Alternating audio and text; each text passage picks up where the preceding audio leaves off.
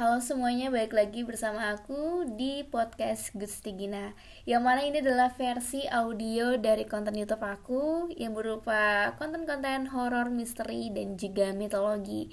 Podcast ini aku bikin menggunakan aplikasi Anchor Yang sangat memudahkan aku berbagai fiturnya dalam membuat podcast Dan tentu aja distribusi kontennya ada di Spotify dan platform podcast lainnya. Yang paling penting, aplikasi ini 100% gratis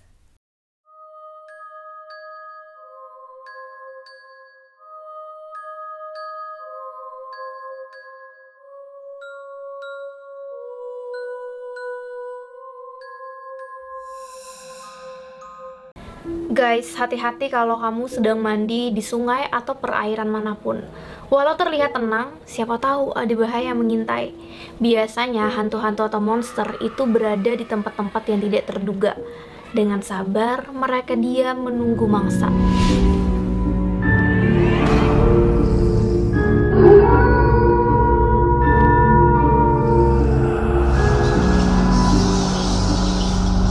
Aku Gusti Gina dan ini Alkisah. Halo semuanya, buat yang baru di channel ini, aku ucapkan welcome.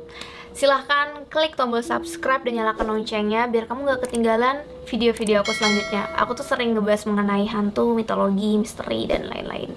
Oke, kali ini aku bakal menceritakan ke kalian mengenai hantu air hantu banyu banyu adalah air ini udah beberapa kali aku baca di kolom komentar yang request mengenai hantu banyu dan setelah aku riset ternyata hantu air ini adalah sesuatu yang universal ya di seluruh belahan dunia, di berbagai budaya, ada cerita mengenai roh atau hantu air. Jadi nggak cuman di Indonesia ternyata. Karena guys, air itu punya peranan penting dalam legenda dan mitos. Ada banyak kisah tentang monster, hantu, dewa mitologis, hingga pulau misterius yang hilang di telan bumi.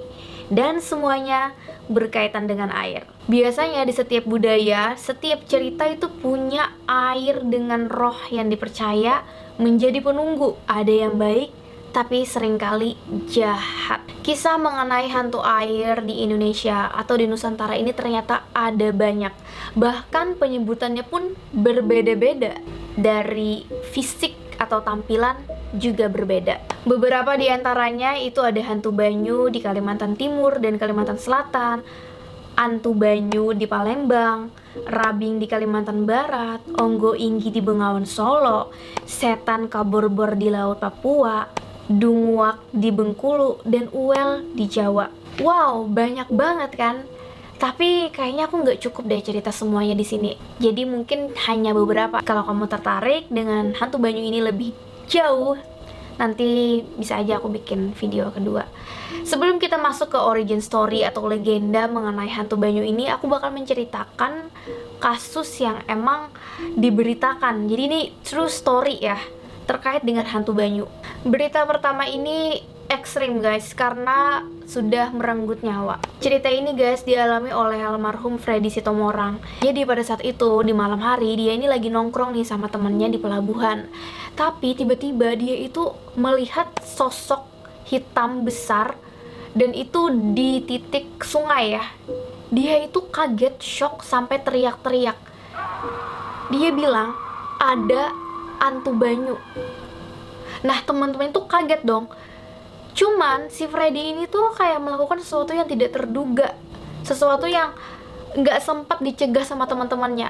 Dia terjun ke sungai. Dia terjun ke sungai saking takutnya melihat penampakan antu banyu malang nasibnya setelah dia terjun teman-temannya tuh langsung mencari dia. Anehnya tuh nggak ditemukan karena emang juga pada malam hari gitu kan. Akhirnya dimintalah bantuan nih sama Basarnas. Basarnas tuh mencari sampai dua hari guys. Karena nggak ketemu juga mayat atau tanda-tanda dari Freddy. Dan dua hari kemudian tubuh dari Freddy ini ditemukan mengapung dengan jarak sekitar 800 meter dari tempat dia bercebur di malam itu. Hal ini tuh sempat heboh kan, apalagi orang di Palembang tuh tahu kalau di Sungai Musi dengan aliran-alirannya tuh emang ada antu banyu apalagi korban sebelum terjun itu tuh dia udah kayak memberikan reaksi yang sangat ketakutan sampai teriak-teriak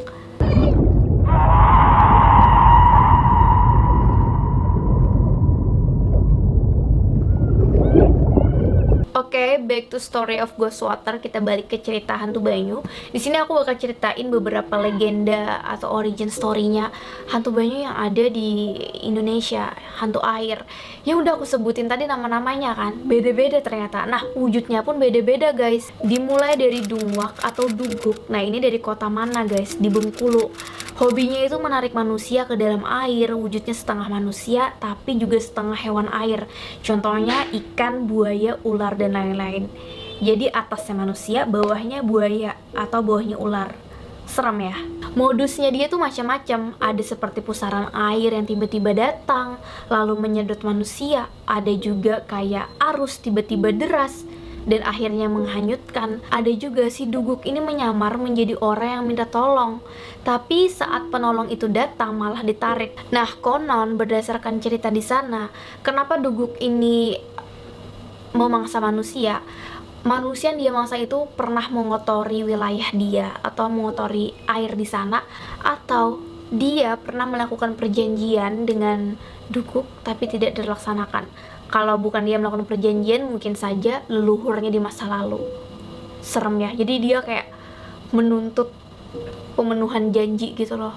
Selanjutnya adalah rabing. Nah rabing ini biasanya mendiami perairan atau sungai-sungai di Kalimantan Barat. Bentuknya seperti tikar, jadi dia akan bergulung-gulung di atas permukaan air kayak roda.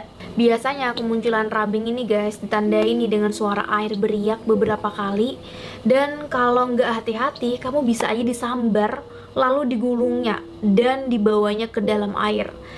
Nah konon guys rabing ini dia itu mengincar manusia-manusia yang nggak punya akhlak Contohnya ya mengotori lingkungan air di sana atau membuat limbah atau orang-orang yang serakah tamak mengambil ikan berlebihan di wilayah di sana dan orang-orang yang melakukan perbuatan tidak senonoh.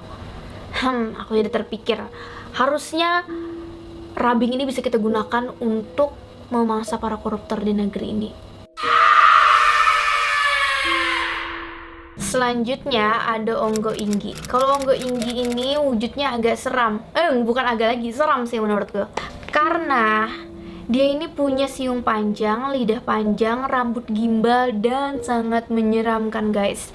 Biasanya dia di rawa-rawa, sungai, atau danau. Secara kasat mata wujudnya tuh kayak kepala tanpa badan tapi berambut sangat panjang jadi teringatku yang guys karena tanpa badan nah tapi bedanya dia dalam air Warga percaya dia ini adalah jin jahat dan air itu menjadi media dia untuk datang ke dunia manusia. Gak cuman menyeret manusia, tapi dia juga akan meminum darah sekaligus memakannya. Karena sering kali dari cerita-cerita di zaman dulu, ketika ada korban dari Onggo Inggi, jasadnya itu tidak ditemukan. Makanya warga percaya hantu air satu ini tuh menakutkan banget. Dia bahkan memakan korbannya. Dan yang terakhir yang bisa aku sampaikan di sini adalah setan kaborbor. Nah, kalau ini dari Papua nih. Konon di zaman dulu guys, dahulu kala tuh ada sebuah kapal yang terjebak badai besar dan ombak liar. Nah, asnya nih, di antara semua penumpang ada seorang nenek-nenek yang terjatuh ke lautan dan dia meninggal. Sedangkan penumpang lain tuh berhasil selamat.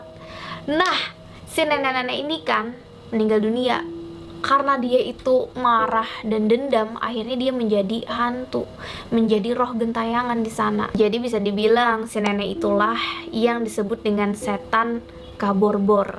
Dia mati menyimpan dendam karena nggak ada yang menolong dia pada saat kematian dia. Nah cerita ini tuh dianggap warga dikaitkan dengan lukisan darah di tebing daerah Kokas kamu bisa lihat ya ini ada lukisan purba yang menempel di dinding. Dan lukisan ini tuh kayak tangan berwarna merah dan warga di sana percaya lukisan itu sebenarnya darah dari penumpang laut yang dilempar setan kaborbor alias si nenek. Tapi guys, kalau di zaman sekarang ya tempat ini sudah menjadi situs purbakala. Jadi emang murni peninggalan dari zaman prasejarah.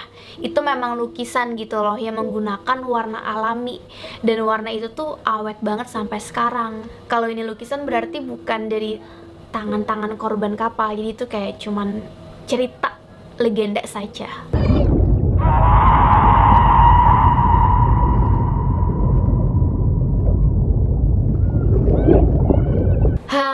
Wow, udah panjang banget kan aku cerita mengenai hantu air, hantu banyu dari Nusantara.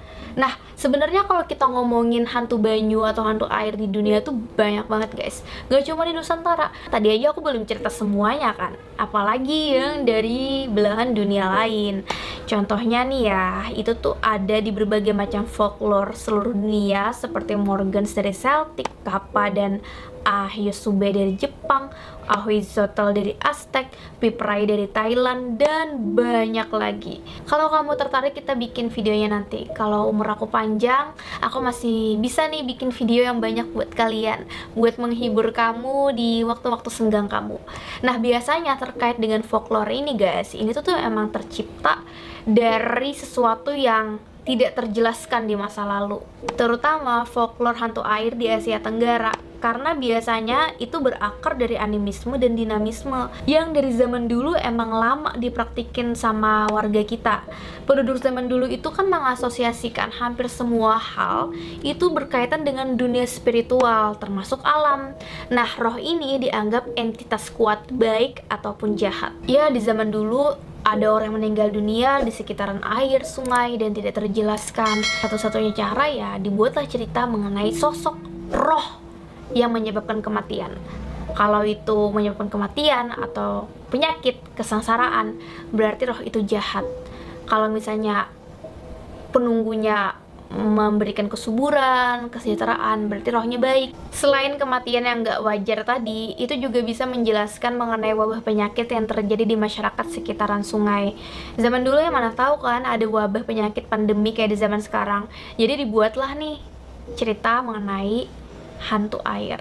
So sampai sini dulu guys cerita mengenai hantu air. Kalau kamu suka, jangan lupa untuk di like, comment, share juga ke teman-teman kamu biar tahu nih cerita-cerita kayak gini. Apalagi yang emang suka terkait dengan horor, misteri dan mitologi. Aku Gusti Gina, bye. Hai guys, thank you udah nonton video ini sampai habis. Jangan lupa untuk di subscribe, nyalakan loncengnya, like, comment, dan share. Bantu aku untuk membangun channel ini sebagai channel nomor satu penjelasan mengenai mitologi, horor, dan misteri.